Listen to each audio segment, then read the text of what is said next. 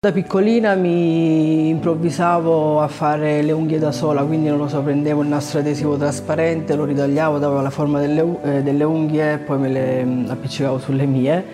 e le smaltavo, oppure la cera mh, mm, della candela appena mh, mm, sciolta, cercavo di modellarla per poi sempre ricostruirmi le unghie. E, mh, mi piaceva pure truccare in famiglia, se c'era la nonna che doveva andare magari a un matrimonio, un evento, eh, lo facevo volentieri, quindi la truccavo, la pettinavo e così anche le zie. E piano piano ho scoperto che questo insomma era il mio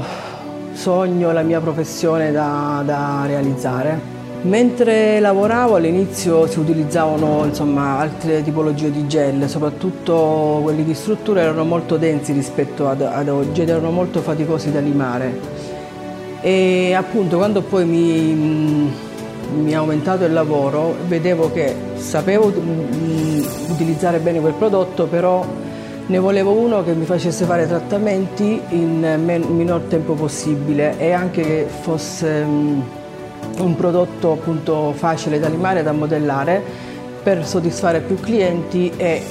aumentare anche il pacchetto clienti. E piano piano ho cominciato a fare dei test con dei chimici e um, ho voluto creare un, un, gel perfetto che ad oggi esiste ancora che è il Builder perché si applica bene, non, um, eh, non cola, si possono ricostruire tutte e cinque le, le, le, unghie insieme, si modella facilmente e con quel prodotto riuscivo a fare i trattamenti anche in 50 minuti. Gamax devo dire che è stata un'idea di Gabriele, mio marito, perché un giorno mi fa la, venne, insomma piano piano stavamo creando la linea e mi fa che ne dici se chiamiamo questo marchio Gamax? E io lì per lì ho detto bel nome, Fa ma rifletti, lo sai che cosa significa Gamax? Io ero ancora molto entusiasta, insomma, delle linee di tutto, non ho riflettuto fino in fondo che alla fine erano i nomi, gli iniziali dei nomi dei due miei figli, quindi Gabriel e Maximilian.